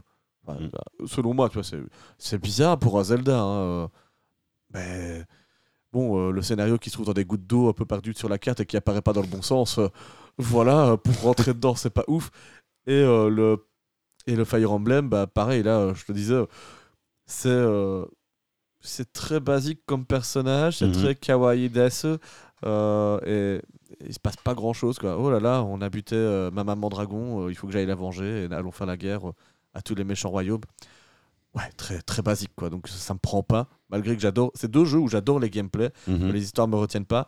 Et par contre, je sais que du côté de Persona, bah, je vais caler quoi. Je suis à 180 heures de jeu sur Persona, c'est incroyable. C'est beaucoup ça. hein. Je le traîne depuis 3-4 ans. Ah ouais, ça, ça commence à faire long quoi. Ouais, mais c'est toujours un plaisir parce qu'en fait, euh, tout est tellement bien écrit que dès que tu te remets dedans, tu sais ce que tu dois faire. En gros, le jeu, il se passe de manière euh, euh, journalière. Donc, tu joues la vie d'un étudiant euh, qui va aller à l'école le matin, qui va vaquer à ses occupations l'après-midi, qui va Mhm. peut-être sortir en ville le soir. Et c'est une boucle comme ça hebdomadaire, sauf que on te met des impératifs où tu dois, av- avant telle date, avoir battu une méchante tel donjon pour faire avancer l'histoire. Donc, tu sais que si tu as quitté le jeu, euh, que tu étais à tel chapitre, bah, tu vois bien ton, ton objectif de euh, aller euh, battre tel, tel méchant. Oui, a un petit bruit que vous avez entendu, c'est mon rock killer qui me dit que je peux avoir un abonnement supplémentaire. On n'est pas sponsor, donc je vais pas vous Oh expliquer plus loin. Ils ont qu'à payer Rock Killer. mais, mais voilà, donc, l'argent. donc ici, même en avançant, tu vois, le scénario est tellement bien, tellement prenant, c'est un vrai, un vrai thriller pour adolescents que à 180 heures de jeu, je ne m'en lasse pas. Mhm. Des fois, je fais des breaks, tu vois, je rejouais 20 heures euh, un mois, puis euh, j'y rejouerai 3-4 mois plus tard, et, et Ouais. c'est toujours un plaisir. Shin Megami Tensei, j'ai juste un peu plus peur. Le scénario est tellement dark, peu construit. Non, Japonais. pas peu construit. nébuleux, c'est plus nébuleux. Mon, mon personnage, c'est le Nagatomo ou un truc comme ça. Tu te mettent même les termes en japonais. Maintenant, ils sont traduits en français, mais imagine, Oh. les précédents, je devais les faire en anglais avec des mots en japonais. Et t'es là, tu fais Ouais, mais je comprends rien à ce que je dois faire. Le 3, je l'avais acheté sur Switch, je l'ai jamais terminé parce que je suis dans un donjon. Je ne sais plus quel est l'objectif, je ne sais plus où je dois aller. Il y a aucun, tu vois, poids d'intérêt qui dit Allez là. Ouais. Ça n'existait même pas sur le 3. ouais, et puis t'as des jeux où c'est trop séquencé. Comme euh, bah là, je suis en train de refaire euh, Pokémon Ultra Soleil. C'est trop guidé. Ouais. Les derniers Pokémon, euh, c'est trop. fait- voilà, fais ça, ça, ça. Ouais. Bah alors, Surtout tu- les débuts de jeu, quoi. Bah autant Persona Sacroyal, il te prend par la main, c'est vraiment une balade agréable. Et Shin Megami Tensei, c'est plutôt Ah ouais, t'avais joué à ce jeu-là? C'est le 3, ça, ça m'est vraiment arrivé. Je le relance 3 mois plus tard, je fais Ah merde, je devais faire quoi? Bon, bah je reset. Tant pis pour mes 25 heures de jeu, Ça, je comprends rien. tu- quand tu regardes ton temps d'heure sur Switch, tu vois 200 heures, mais en fait, la 15 trois. heures de jeu parce que t'as recommencé 5, 17 fois. Et figure-toi que l'apprentissage du jeu dans Shin Megami Tensei, là je m'adresse aux core gamers, faites-vous plaisir pour les fans de RPG japonais très durs, c'est que j'ai appris les mécanismes du jeu grâce à Persona Sacroyal. C'est-à-dire que grâce à la série des personnages, je sais comment on joue à la série principale, parce que dans la série principale, c'est trop nébuleux, les, euh, les- même les, la prise en main, tu vois, il y a des informations à l'écran, tu sais pas à quoi ça correspond, on te met des symboles, tu fais ok, euh, je- ah, il fallait peut-être un livret de jeu, euh, ah j'ai Ouais. pas la version Nintendo, à l'époque on avait des livres pour savoir quoi, enfin... Mm. Shin Megami Tensei, Persona, euh, si vous êtes fan d'univers japonais, lancez-vous, ça va, ça va vous prendre du temps de série, je, vous le dis. Ça, c'est sûr. Moi, je vais aussi rester dans le domaine du Japon. Et je vais euh, d'abord vous dire que j'ai commencé la, la nouvelle série Netflix d'animation. J'ai nommé Pluto. Alors, euh, on vous en avait parlé dernièrement, on avait voulu vous mettre un trailer.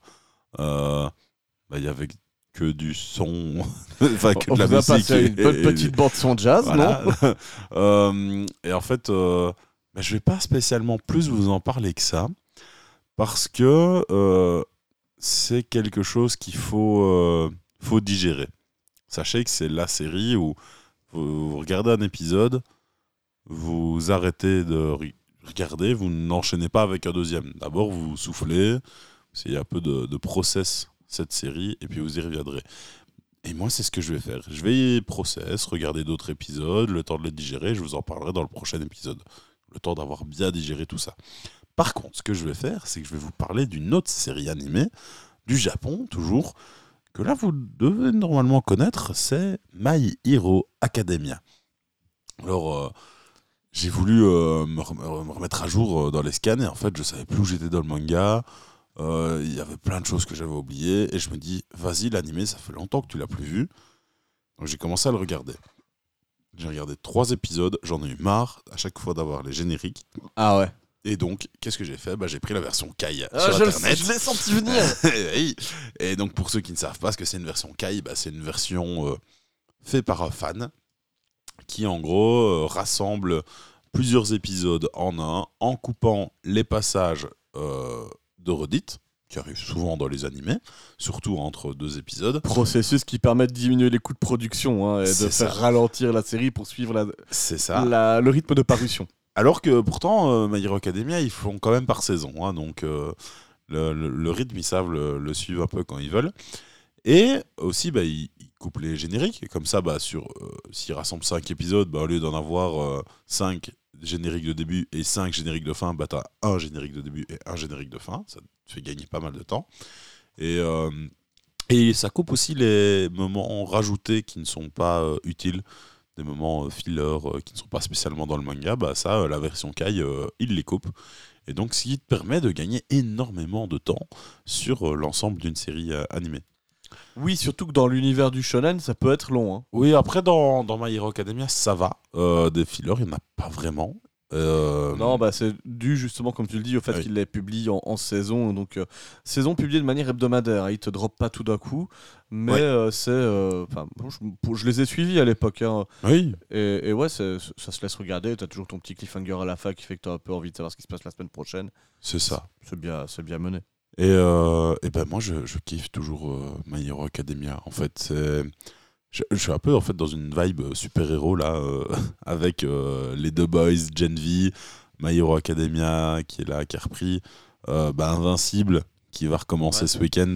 Ah oui, euh, Oula, Amazon, enfin, ils sont. Ils sont la semaine prochaine, ouais. Ouais, ils sont forts dans le super-héros, euh, qui est Ouais, méchant donc, euh, super-héros. donc là, euh, je suis un peu dans cette vibe-là. Et donc, euh, je me dis, euh, allez, vas-y, fais-le. Et en fait, euh, bah, je, kiffe. C'est, vraiment bien, My Hero Academia. Ce que j'aime aussi, c'est euh, cette, euh, cette évolution euh, très intéressante des personnages et même du ton global de la série. Donc, il faut savoir que le début, bah, c'est un peu ouais, enfantin. Ce que tu attends un peu d'un, animé sur euh, bah, les super-héros euh, qui vont dans une école, euh, t'as plein de personnages avec leurs pouvoirs, etc. Puis en fait, ils vont grandir, euh, ils vont découvrir un peu le monde avec bah, ce que c'est des vrais méchants du monde réel et la vraie vie de super-héros. Et puis il y a même un moment très sombre, sans spoiler, où bah, le personnage principal, en fait, on- tu vois qu'il a vraiment grandi, qu'il a pris des responsabilités et que c'est plus trop le personnage principal que tu avais au début, qui est, euh, donc pour ceux qui ne connaissent pas, en fait, euh, c'est un, un- un jeune personnage qui, en fait, n'a pas de pouvoir dans un monde où 80% de la population a un pouvoir. Et euh, lui, son rêve, bah, c'est de devenir un super-héros, sauf que sans pouvoir, c'est pas possible. Et pourtant, bah, il va rencontrer le héros numéro un, qui est All Might. All Might, et qui va lui transmettre son pouvoir, alors qu'il n'en avait pas. Et alors, bah, de ça va découler plein de problèmes, comme son corps n'est pas prêt, etc. Il doit apprendre à utiliser son pouvoir. Et ça, c'est toute la partie du début. Puis dans la deuxième partie un peu de, du manga, on va découvrir bah, surtout les, les grands méchants, leur, euh, mission et, leur, un peu leur apothéose. Donc, euh, franchement, moi, je, je kiffe My Hero Academia et je vais vous en parler, euh, je crois, pendant un petit moment. Quoi. Ouais, bah moi ça me plaît bien. C'est un, un manga que j'aimerais bien reprendre, mais en fait il y a des moments où justement en sautant, des, en faisant des breaks, tu vois, pour publier des saisons, j'oublie que ça revient. Euh, Ouais. C'est souvent Là, on à la publié- saison 6. Je, je sais même pas laquelle je suis, tu vois. Ah oui. Je sais que c'était, ça sortait sur Crunchyroll, c'est sans doute toujours le cas. Et, euh, et puis en fait, euh, Crunchy, j'ai déserté la plateforme parce qu'elle est, elle est pas très ergonomique. Euh, J'en avais un peu marre, j'étais passé sur ADN qui est beaucoup plus confortable, mais qui a pas tout non plus. Et, et j'en suis désabonné maintenant aussi. Mais, mais ouais, j'aim- j'aimerais bien m'y remettre en tout cas, parce que c'est une série où tu as des arcs bien sombres. Il y a des moments. Le, seul truc qui m'embêtait dans, la, dans les épisodes, c'est un peu l'épisode charnière en deux saisons, où c'est des moments de Ouais. récréation à l'école, quoi. C'est bien pour créer Oui. un petit peu de trucs, mais j'ai. Moi, on peut me balancer les sujets durs tout le temps, il n'y a pas besoin de faire un break rigolo. quoi. Oui. Bah, en même temps, on est adulte et c'est pas non Ouais. plus fait que pour les adultes cet animé-là. Donc. C'est vrai, moi je veux bien une version Kai sur les passages pour ados. Ah, peut-être que dans la version K, il n'y a pas les passages pour ados. Ah, peut-être. Oh, voilà, non, très, très bonne reco, me dit. euh, Oui, bah voilà, moi c'était mes recos pour la semaine. Donc, euh, dans une phase super-héros. Voilà. On Maintenant, on va suite. passer à une phase euh, bien, bien rétro là. Ouais, on repart dans les années 90.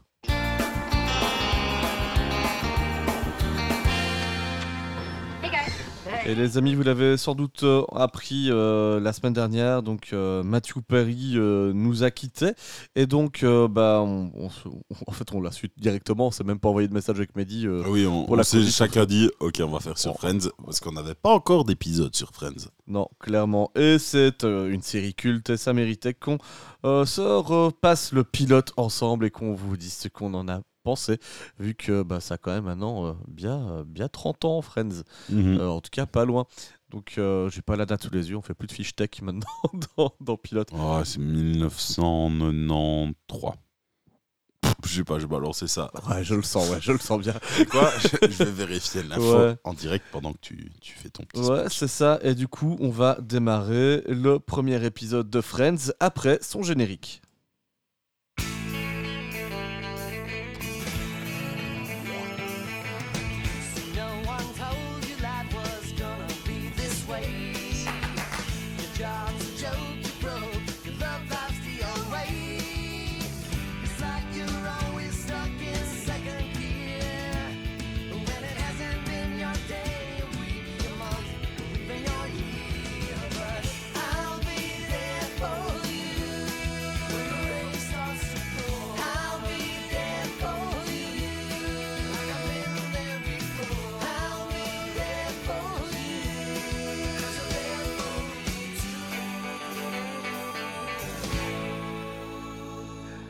Allez, Mehdi, l'histoire commence dans un café appelé le Central Park, où quatre amis, à savoir Monica, Chandler, Phoebe et Joey, sont assis en train de discuter. Euh, Monica partage avec ses amis le fait qu'elle fréquente un homme, ce qui suscite des doutes chez les autres qui pensent que ce type doit avoir des problèmes pour que Monica sorte avec lui. De son côté, Chandler lui raconte qu'il a eu fait un rêve étrange et euh, bah oui, en gros, il rêve que son pénis est un téléphone et que c'est sa mère au bout du fil. Euh, très étrange. C'est à ce moment-là que Ross revient visiblement déprimé. Il révèle que son ex-femme, Carol, l'a quitté. Et oui, parce qu'elle a découvert qu'elle était lesbienne. Et, et donc il doit s'expliquer auprès de Joey qui comprend pas bien pourquoi une femme lesbienne se met en couple avec un hétéro. Mais si Ross l'avait su, il se serait pas mis avec parce qu'elle-même ne le savait pas. Bref, à ce moment-là, il, veut, il déclare qu'il veut pas rester célibataire à vie et qu'il souhaite se remarier le plus rapidement possible. C'est à ce moment-là que Rachel fait son entrée au Central Park en robe de mariée. Euh, Rachel la, pré- la présente. euh, Enfin, Rachel arrive, Monica la présente à Ross, qui est son frère. Elle présente toute la tribu. Et euh, voilà, Monica l'interroge sur pourquoi elle est au café plutôt qu'à son mariage, vu la tenue. Rachel explique qu'elle ne pouvait plus épouser son fiancé Barry. En effet, euh, sur, le, sur le pas de l'église, elle pensait plutôt à un bateau. Ah, c'est joli les bateaux. Je rêverais de. Enfin, non, je, je pense pas à mon mari dans une situation pareille. C'est déjà compliqué. Et donc, elle se voyait pas avec. Et elle a décidé de fuir le mariage pour retrouver finalement Monica, qui est la seule personne qu'elle connaît à New York. On passe à la scène suivante. Les six amis se retrouvent dans l'appartement de Monica où Rachel est au téléphone avec son père. Elle lui explique sa décision de vivre avec Monica, qu'il apprend d'ailleurs au même moment, ce qui surprend tout le monde. Euh, Phoebe, elle, pendant ce temps, tente de réconforter Rachel avec une chanson qui n'a pas de sens à ce moment-là. Phoebe est bizarre. Joey, lui, tente de séduire Rachel. Il perd pas de temps en lui révélant qu'il vit, à qu'il vit à côté avec Chandler et que parfois il n'est pas là. Il faut en profiter. elle décline son invitation. Euh, et Ross, euh, lui, euh, bah oui, quant à lui, va devoir effectuer son déménagement. Il propose à Rachel de l'aider, pas trop, non. Phoebe, elle aimerait bien, mais elle veut pas. et du coup, bah, il aura Chandler et Joey pour l'aider. Donc les garçons se retrouvent chez Ross pour assembler des meubles, mais Ross euh, est un peu dans la mélancolie, voyant une canette de bière. Oh oui, la bière, ça lui rappelle sa femme. Et peut-être qu'il aurait dû se méfier parce qu'elle buvait des canettes, à même la canette. Et ça, c'est peut-être pas bon signe pour une femme qui pourrait être lesbienne, selon Ross. On est dans les années 90, je vous le rappelle. De retour au restaurant, elle, Monica, euh, est en... Attends, je pense que je vais un peu trop vite. Euh, non, voilà. De son côté, elle, Monica, est au restaurant en tête à tête avec son rendez-vous. C'est Paul, le sommelier. Et oui, que d'ailleurs les, les autres ont pu rencontrer un petit peu plus tôt, hein, de manière très discrète, euh, euh, à Ouais, l'appartement, de Monica. euh, Paul va se confier en lui disant que bah voilà, lui aussi, euh, il comprend bien la situation de Ross, hein, son frère, parce que bah, il a été largué par sa femme et qu'il n'a plus connu l'amour, le vrai, celui avec un coït, depuis qu'ils se sont séparés. Et euh, voilà, et, et Monica Deux ans. Ouais, ça fait deux ans. C'est long, deux ans.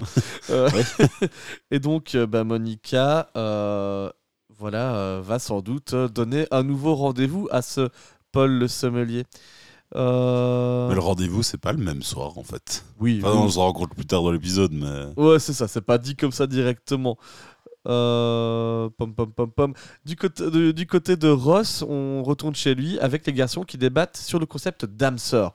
Lui, Joey, bah, il croit qu'il y en a plusieurs pour chaque personne, et ça, ça fait peur à Ross. En fait, il se dit vraiment, bah, s'il y avait qu'une femme, et si cette femme, c'est celle qui était la mienne, bah, c'est pas la mienne, mais celle d'une autre. Donc, c'est un peu compliqué, mais euh, Joey va l'aider à relativiser en lui disant que des femmes, il y en a plein, c'est comme des friandises, c'est comme des pâtisseries, c'est comme des glaces. Finalement, prends une cuillère et serre-toi. Et donc, euh, Ross va euh, chercher sa cuillère dans l'univers de Friends. Alors, de son côté, au restaurant. Euh. Ah, bah oui, pardon. Je, on a passé un peu. Mais... je me perds dans mes notes. mais du coup, après, il va y avoir un moment un peu. euh, sens- enfin, romantique avec euh, de la musique de fond, des fondus d'images, avec Ross qui se dit être un peu seul, et puis Monica qui, elle, est seule. À- tous Ra- les deux à une Rachel, plutôt. Parce que si, Oui. si Ross tombe amoureux de sa sœur dès le premier épisode, là, on est dans une Oups. série Netflix. Jennifer Aniston euh, est seule à sa fenêtre et pense à Ross. Enfin, je sais pas si elle pense à Ross, mais en tout cas, ils pensent tous les deux qui, sont seuls. Alors se- que... Exactement, alors que l'amour est là dans Friends. Euh, le lendemain, Rachel, Chandler, Joey prennent leur petit déjeuner dans l'appartement de Monica et découvrent d'ailleurs que Paul sort de sa chambre. Hey. Et ils perdent pas de temps sur ce- pour se renseigner sur le fait que Monica a l'air très très ravie. Hein Euh, Rachel, elle, apprend euh, que ses amis ont des emplois. Bah oui, Bah oui, parce qu'en fait, c'est- c'est à ça le, le travail, c'est pour euh, avoir de l'argent, pour pouvoir le dépenser.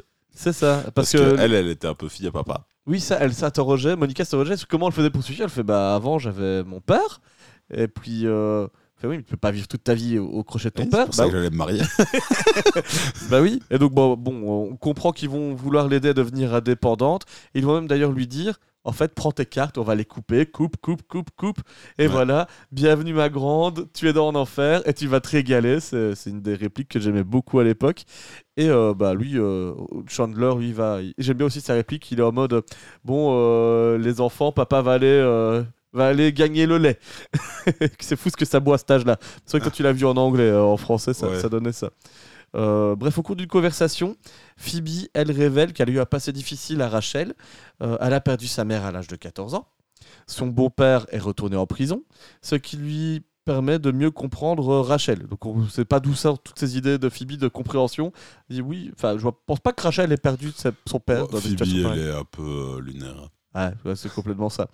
Euh, à la fin de l'épisode, euh, Ross euh, va se décider à avouer, va se décider à avouer à Rachel qu'il était amoureux d'elle à l'université. Je fais, bah oui, je le sais en fait. Euh, mais tu, tu pensais pas juste que j'étais le grand frère un peu, ni- un peu niais de Monica Si. Si, aussi. Et bon, il va quand même peut-être se, se lancer et dire bah écoute, si jamais, si jamais je pouvais t'inviter à, à prendre un verre entre ces quatre, t'accepterais? Je fais ouais, bien sûr. Avant ça, il y a, il y a un petit passage aussi qu'on a raté, que je Mhm. trouve important.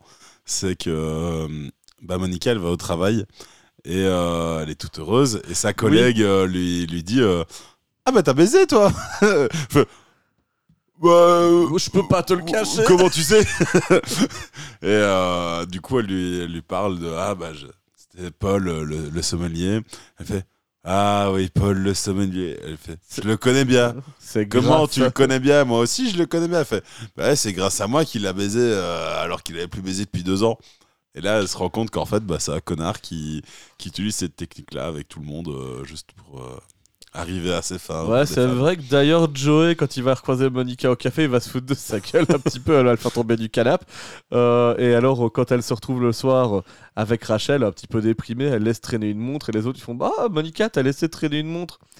Oh non, t'inquiète, laisse-la par terre. Et puis elle la défonce parce qu'à un moment, on avait appris que Paul, en gros, pour se venger de sa femme qui, l'avait trompé avec son dentiste, bah, avait pété sa montre, quoi. Exactement.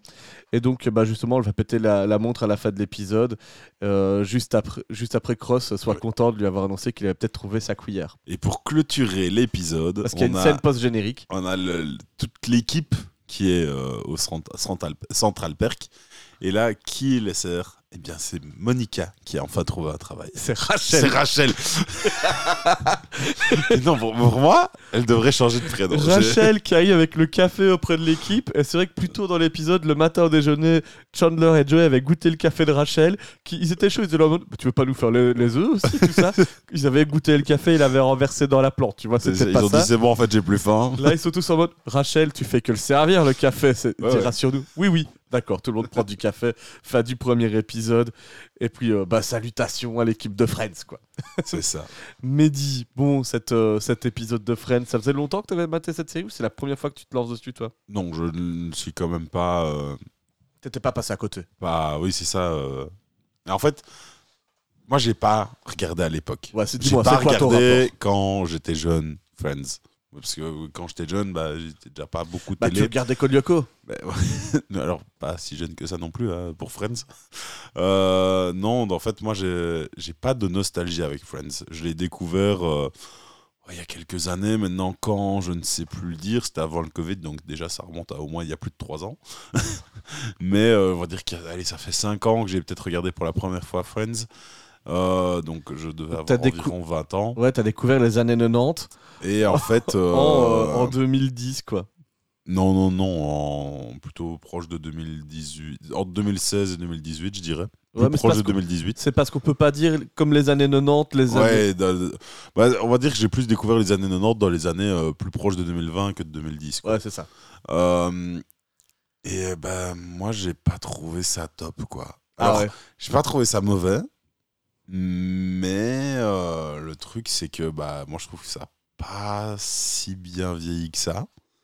Euh, en fait, j'ai l'impression que c'est une série qui marche énormément à la nostalgie et que si t'as rien qui te lie à cette série-là, ou en tout cas à quelque chose de très fort de cette époque-là, que tu associes toi un peu euh, inconsciemment à, à Friends, euh, bah tu vas pas trop kiffer. Maintenant, je vais pas dire que je trouve ça mauvais, mais euh, j'ai pas spécialement envie de me taper 10 saisons euh, de ça, de cet humour-là.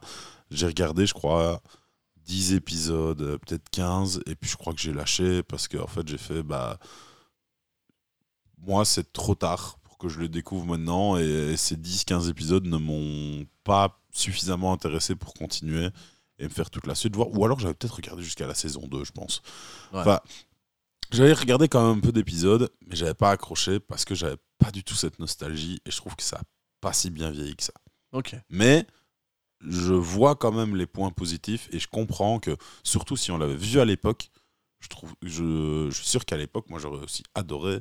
Et, euh, et genre, je- là maintenant, je le regarderais du coup, mais avec cette nostalgie de ouais, j'aimais vraiment ça à l'époque et ça me replonge dans cette nostalgie. Bah, c'est vrai que moi, du coup, je vais, te, fa- je vais te faire un peu figurer cette nostalgie parce que moi, je l'ai, connu l'époque de Friends. Ouais. Euh, quand euh, c'est arrivé chez nous en Belgique, euh, ça a été diffusé sur Club RTL. Et c'était une époque où Club RTL, c'était vraiment. Bah, en fait, déjà, t'avais pas de YouTube, t'avais pas de chaîne de streaming. Ouais, non, c'est Donc, quand ça. tu regardais des trucs, Club RTL, c'était la chaîne pour les jeunes. Et ils ont tapé Friends vers 18h, heure de grande écoute, juste avant que tes parents ils zappent sur le journal. Et quand Friends est arrivé, je devais avoir 9-10 ans, quelque chose comme ça. Donc, j'étais tout petit. Et il racontait des choses que je n'osais même pas évoquer dans la cour de récré avec les copains. Dans le premier épisode, bah, il parle de sexe, euh, il parle de relations amoureuses, parfois bah, tournant autour, justement, tu as Joey à qui veut, qui, qui- qui a vraiment une- Oui. un croqueur de femme, euh, tu as Ross, euh, Chandler qui a ses problèmes de, de conflit sexuel avec sa, sa mère. Euh, ouais, tu as, Monica qui parle d'avoir des relations avec des hommes. Moi, j'étais gêné à l'époque, donc déjà, quand ça passait à la télé, mes parents n'en avaient rien à faire. hein. Enfin, j'ai pas je peux pas mettre à leur place, mais ils m'ont jamais empêché de regarder Friends. Et je me souviens aussi qu'à la même époque, nous, on recevait les cassettes de certaines séries dans les supermarchés. Et tu avais les cassettes de Friends au magasin Spar de Barvaux-sur-Ourthe, Mehdi. Et si tu avais acheté pour X euh, milliers de francs, tu avais le droit d'avoir une cassette avec trois épisodes offertes. Et j'avais la saison 1 de Friends en cassette comme ça. Je dois encore les avoir chez mes parents. Mais je te jure, j'osais pas mater la série devant mes parents. Pour moi, c'était tabou de regarder Friends. C'est un peu comme si j'avais des grands frères adolescents avec 10 ans de plus que moi qui racontaient des histoires euh, un peu osées, tu vois. Ouais. Et donc j'ai grandi avec Friends comme si c'était des grands frères qui me racontaient ce qui allait m'arriver plus tard dans la vie.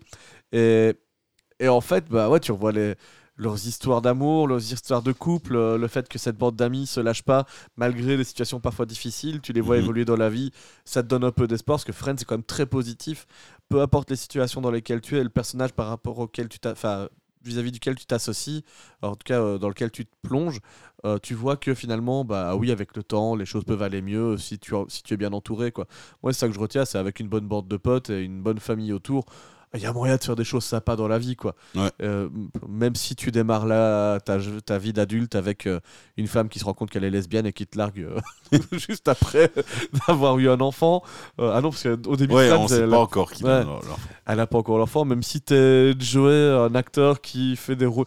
À, à l'époque, je me, je me retrouvais plus dans Chandler, tu vois. Maintenant, des fois, je me retrouve dans Joey avec des, des rôles pourris à la télé ou des, des travaux parfois qui te mettent pas en valeur. Bah, tu fais, bon, un jour, ça finira par payer. tu vois. Puis, bah non, tous les personnages ont des belles évolutions là-dedans. Et après. Euh, t'as aussi plein de guests qui étaient cool pour euh, les fans des années 90, tous ceux Ouais. qui ont grandi avec la danse. Tom Selleck, tu vois. Pour moi, Tom Selleck, c'est Friends. C'est euh, l'amoureux de Monica dans les premières saisons. C'est le beau mec à la moustache qui est un peu plus âgé qu'elle. Et là, on évoquait des relations entre personnes d'âge différents. Mhm. Bah, C'était aussi un peu neuf dans les sitcoms aussi de parler de ce genre de sujet. Il y a plein de choses sur lesquelles Friends a, a permis d'avancer, en tout cas de, de parler avec des proches auxquels on n'aurait pas pensé. Un peu comme euh, bah, Netflix peut le faire quand ils savent parler aux gens intelligemment. Mais parfois, ils l'oublient aussi. Et, Ouais. et peu de sitcoms arrivent à le faire très bien. On a eu euh, Oh I Met Your Mother euh, pour euh, bah, la génération d'après, que j'ai aussi adoré. Mhm. Je m'en souviens. Celle Moi, j'étais plus team Big Bang Theory, mais Ouais. qui pouvait aborder un peu des sujets, mais un peu moins. Enfin, C'était plus superficiel, c'était plus sur le côté geek. Et puis. euh, Ouais. et, et je pense que. Tu vois, tu trouvais que Friends avait mal vieilli. Euh, je pense que c'est peut-être le cas, mais les relations entre les gens, ça vieillit pas. Donc il y a peut-être des moments oui, où tu peux te retrouver quand même dedans. Que tu prends Big Bang Theory, en fait, les, les relations tournent tellement autour du fait que les personnages soient bizarres ou trop geeks. Quand je le revois aujourd'hui, j'essaie de me relancer plusieurs fois dans Big Bang. J'y arrive pas comme je peux y arriver dans Friends et même au I Met. Tu vois, c'est des générations différentes, Mhm. des époques différentes. J'y arrive. Et il y a pas si longtemps, on a parlé de Met Your Father, où là, tu, tu vois aussi qu'ils ont pas compris finalement les, la base en fait d'une bonne sitcom, Mhm. c'est d'avoir des personnages qui s'intéressent les uns aux autres. Et puis voilà quoi. Après, le, ce qu'il y a autour, c'est accessoire, mais il faut que ça parle aux gens de ce qu'ils vivent et pas d'essayer de surfer sur des tendances ou des choses éphémères du moment. Mhm. Friends a très peu surfé sur des choses éphémères. Quand il y avait des sujets de société, c'était des sujets vraiment importants, comme euh, le fait qu'à un moment donné, Phoebe soit une mère porteuse. C'est quelque chose qui était neuf, mais c'est des vrais sujets de société qui sont faits pour durer. Mhm. Euh, ouais, je pense que c'est ça qui fait aussi la force de Friends. C'est qu'on a, tu- quand tu as grandi avec Friends, tu as, eu des évolutions de société qui ont été bah, racontées dans la série, on les a vécues ensemble. Bon, alors certes, avec euh, une bande de six jeunes blancs new-yorkais euh, qui ont plutôt de la chance dans, leur- dans la vie, mais en tout cas, c'était. C'était une époque où tu avais des sitcoms qui étaient plutôt feel good et bonne ambiance, tout en abordant des sujets un petit peu, un petit peu chauds du moment, mais, mais abordés de façon bienveillante. C'est ça que je retiens avec Friends. Ouais. Et, et puis bon, euh, maintenant, euh, c'est vrai qu'on on voit que le casting a évolué. Ils sont tous partis vers le cinéma, la télé. Euh, Lisa Kudrow, elle a eu des. Des séries. Jennifer Aniston, bah, star du grand écran comme du petit. Euh, Mm. bah, pareil en fait pour tous. Et puis bah, on a Matthew Perry aussi. euh, Matthew Perry a eu des, des essais de séries. Pour lui, ça a été plus compliqué. euh. Ouais, mais il a quand même. euh, moi, Il y a un film de, de lui que je vois passer souvent sur TikTok et qu'il faut que je regarde. Je, je ne retrouve plus sur le nom, mais en gros, il joue un, un professeur Mhm. d'école primaire, vu l'âge des élèves, fin de primaire, et il tombe sur une classe euh, bah, un peu compliquée avec des élèves qui, qui sont un peu rébarbatifs, et euh, bah, lui, par sa façon d'être prof, euh, arrive à les intéresser et, et les attirer. Puis en fait, euh, on va apprendre qu'il est malade et il va avoir du mal à suivre les cours, voire peut-être même mourir. Je sais pas. Je ne peux pas spoiler le film parce que de toute façon, je le connais pas. J'ai vu que des extraits sur TikTok. mais ça, ça m'a l'air bien. Donc, il a, il a eu une- des petits trucs, mais il a eu énormément de problèmes d'addiction. Bah ça, ça s'est vu à l'époque du tournage de Friends, hein, parce que tu avais des saisons où il était en pleine forme, des saisons où il devenait bouffi et, et, et gros parce qu'il se droguait, Mhm. et des saisons où il redevenait tout maigre et tout... euh, tout on le sentait bien, et puis en même temps c'était connu à l'époque de la série, on l'a pas appris à la fin, Euh, ça se savait déjà qu'il avait des, des problèmes d'alcool et de drogue. Voilà, c'était un- un- une personnalité euh, un peu sulfureuse à l'époque, qui a tout fait pour essayer de s'en sortir Mhm. plusieurs fois. Euh, c'est vrai que ces démons le rattrapent par, euh, parfois. Ici, j'ai pas suivi l'actualité jusqu'au bout. J'ai pas été lire les tabloïds, les ragots, etc. Mais quand j'ai appris que bah, Matthew Perry était décédé à l'âge de 54 ans, ah, j'ai pas. Ah, déchiré. Tu vois, j'ai vu la news. Je me suis dit merde. Mais en même temps, je suis pas surpris que ce soit le premier qui s'en aille. Ouais. Il a, il a bien brûlé la vie par les deux bouts. Je sais pas pour les autres, sans doute que oui aussi. Peut-être pas de la même manière Mhm. mais, euh, mais il, a, il a profité de la vie un peu trop vite et trop fort. Mm. Et, et voilà, bah, il s'en va. Bah, c'est triste. Je pense que bah, pour tout Internet, euh, c'est Oui, bah, senti mal. Vous, vous l'avez tous, tous vu, tout passé, donc euh, on vous apprend rien sur la, la réaction des gens sur Internet. À tout le monde euh, a, a lâché son, son petit RIP, Ouais. RIP in peace, hein, comme Bah, certains disent. La série s'appelle Friends et bah, Matthew Perry, euh, Ouais. c'est comme, enfin, je- j'ai fait un message sur, euh, sur nos- en story chez nous. Je mettais que c'était un, un ami euh, de la télé qui s'en était allé et, euh, et c'est vraiment ça quoi. C'est des gens avec qui on a grandi pour, euh, pour ceux de ma génération. Ça. même pour les autres. Et, euh, et voilà, bah c'est c'est triste, c'est une page qui se tourne. Euh, je me suis fait la réflexion, je me dis, ah mince, j'imagine que quand Edward sera en âge de, de regarder Friends, ils seront peut-être euh, tous passés l'arme à gauche et je ferai... Ah ouais? J'aurais ce côté nostalgique à ce moment-là. Tous- ça me semble compliqué parce que s'ils ont tous plus ou moins l'âge Ouais. de Matthew Perry, là il est décédé à 54 ans. On va dire qu'il aurait l'âge, allez, dans. en- allez, on, on voit la, la louche grosse de 15 ans. Ce qui est déjà pas mal pour regarder Friends. Enfin, je pense que c'est le bon âge. Bah, tu fais 55 plus 15, ils auront 70 ans. Oui, oui, mais enfin, tu vois, ce que, tu vois l'image que je veux dire, j'ai pas, j'ai pas été calculé. Ouais, mais mais- moi j'étais premier degré là. Parce qu'à un moment, c'est ce que je sais faire bien aussi, moi, le premier degré. Hein.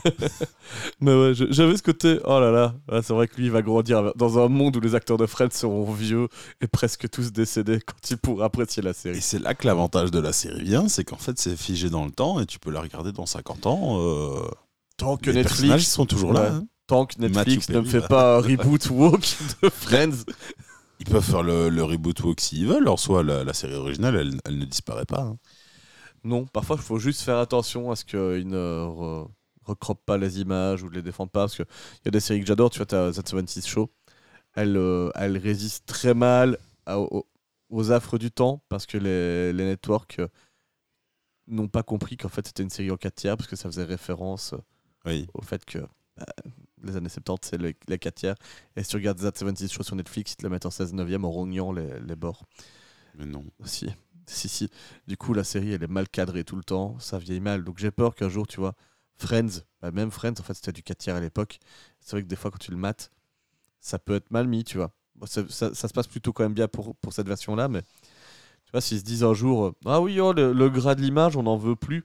On va refaire une version 4K ultra HD, euh, ultra propre, lissée, etc. Genre de trucs qui me font peur parce que un bon gras d'image pour une série des années 90, ah, ça, manque. Mais bon, faut avoir connu, les années 90 peut-être. Je sais pas. Je peux pas me mettre à votre place. Non, bah, on... à voir avec le temps, quoi.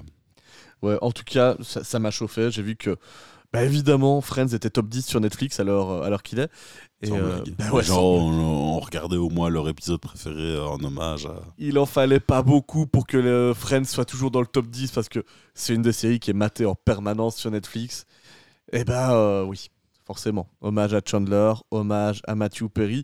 Euh, nous aussi, on a envie de parler de Friends, un petit peu de, tou- de- de tourner autour de Voilà. cette série pour, bah, voilà, pour avoir une dernière pensée dans le pilote à propos de, bah, de cet acteur qui nous a fait passer de très bons moments de télé. C'est ça. Mehdi, on passe à la conclusion? Ouais. Hey,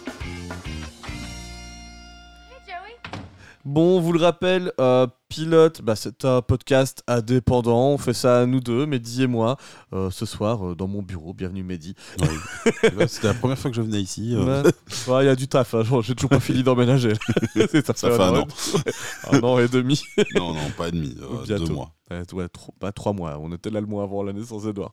Non, hein. Si. C'était là tout début du mois d'août. Enfin, soit. Bref. Ça, on va pas commencer à tourner les pages du calendrier pour les auditeurs. Alors. Donc, si jamais vous nous découvrez aujourd'hui, euh, bah, merci de nous soutenir en vous abonnant sur les réseaux. Vous pouvez nous retrouver grâce aux pages Instagram, Facebook, TikTok. Et puis c'est déjà pas mal en tapant pilote, voire pilote podcast pour nous retrouver. C'est un logo noir avec le lettrage en orange type Netflix parce qu'on a été trop dans la méta.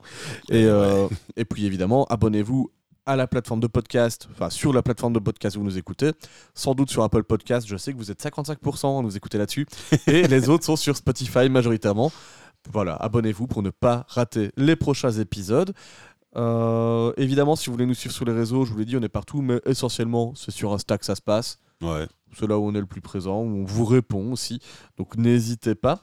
Et euh, avant de vous quitter, je voulais aussi vous dire que si vous nous écoutez sur Spotify, dans euh, la vignette de l'épisode, ça c'est une des features de Spotify euh, depuis quelques temps, on peut vous mettre des questions, on peut vous faire des sondages, et du coup on va vous les expliquer ici à la fin de l'émission, comme ça, bah, euh, bah, si vous avez envie de réagir, et nous on pourra y répondre d'ailleurs, et bah, c'est là que ça se passe. Donc sur Spotify, la question de la semaine, c'est que, que pensez-vous de la représentation du sexe actuellement dans les séries? Nous, vous a donné notre avis, mais euh, vous pouvez nous le mettre en commentaire. Euh, on a envie de savoir ce que vous en pensez. Et alors, dans le sondage, vous pourrez répondre par oui ou par non à le décès de Matthew Perry vous a-t-il surpris? Euh, Voilà, pour ma part, comme je vous l'ai dit, pas forcément, mais c'est vrai que peut-être que certains d'entre vous n'étiez pas au courant de. L'histoire de mon Perry. Ouais, sur toi, ça. Moi, j'ai fait. Ah, ok.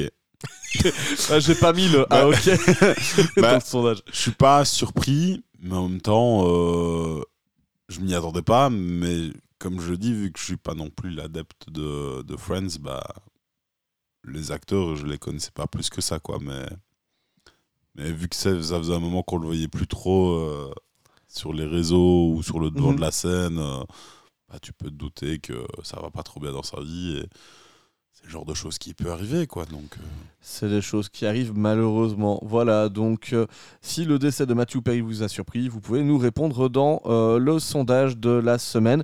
Et puis bah, on, on en reparlera la semaine prochaine en début d'émission. On rebondira là-dessus. On en profite.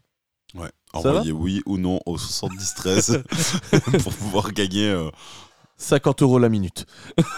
50 euros la minute. Ah, non, c'est c'est pas ça qui gagne. Ah non. Parce que j'avais pas encore dit ce qu'il pouvait gagner. Moi, je veux bien leur offrir euh, un sous-tasse. Un sous-tasse? Ouais. Une fois tu, tu parles en, en belge à la fin. ouais. Ah, un sous-tasse euh, personnalisé euh, pilote, mais c'est 50 euros la minute en effet. Oh my god.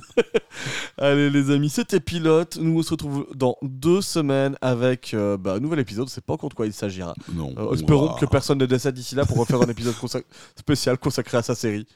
Parce qu'en plus, Ouais. si c'est encore un membre de Friends, on va et- pas faire deux semaines, 15 jours d'affilée. Et puis, il faut pas que ce soit une série qu'on a déjà fait précédemment dans Pilote. Parce Ouais. que oui, si vous nous retrouvez là maintenant, Ah, parce qu'il y en a peut-être des nouveaux hein, qui nous écoutent euh, depuis euh, Laura- l'épisode avec Laura fait genre, euh, bien sachez qu'on a des dizaines et des dizaines euh, d'épisodes euh, déjà sortis sur notre page. Vous pouvez aller les réécouter. Les anciens sont un peu différents des épisodes actuels, mais euh, c'est pas pour autant qu'ils sont moins bien, quoi. Ouais, bah, j'hésitais peut-être à les archiver, tu vois. Pour, euh, Ah ouais? Ouais.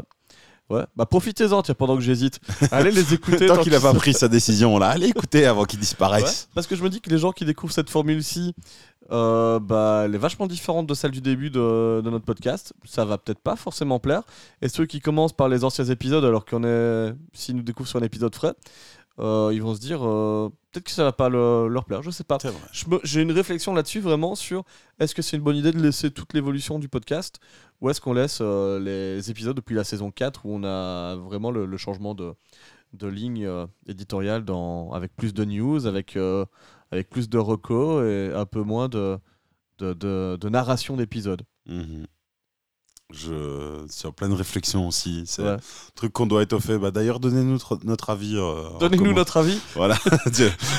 Parce que moi, je suis quelqu'un d'influençable. Ouais. Il faut qu'on me dise ce que je dois penser pour euh, le penser. Donnez-nous notre avis et nous, on vous donnera le, Le vôtre la semaine prochaine. voilà. Mehdi, il est temps qu'on aille se coucher. Il est Oui, presque une heure du matin. Il faut- il est une heure moins 10. Ouais. Et moi, je dois encore aller jusque Liège. Et ça, c'est loi depuis pas Liège. Allez, on vous dit à la semaine prochaine, ou plutôt dans 15 jours, parce que voilà, il est tard. Euh, prenez soin de vous, matez plat de série, et je vous fais des bisous. Ciao Oh, au revoir Mickey Oui, j'y vais ce week-end. D'accord, c'est hors sujet. Bon, bah, on valide. Voilà, Mehdi sera à Disney. Allez, salut. Ciao In the sound of the waves and the cries of the seagulls circling the sand. And the fragments of the songs carried down the wind from some radio. The murmuring of the city in the distance, ominous and low. I hear the sound of a world where we play. And the far too simple beauty of the promises we made. If you ever need holding, call my name If you ever need holding and no holding back, I'll see you through. Sky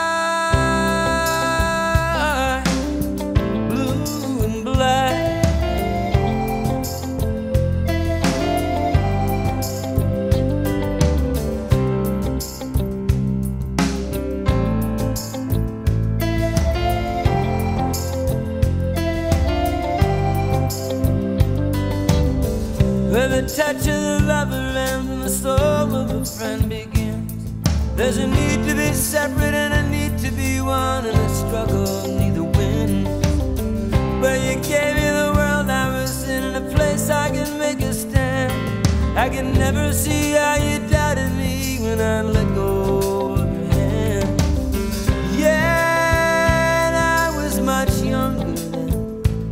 And I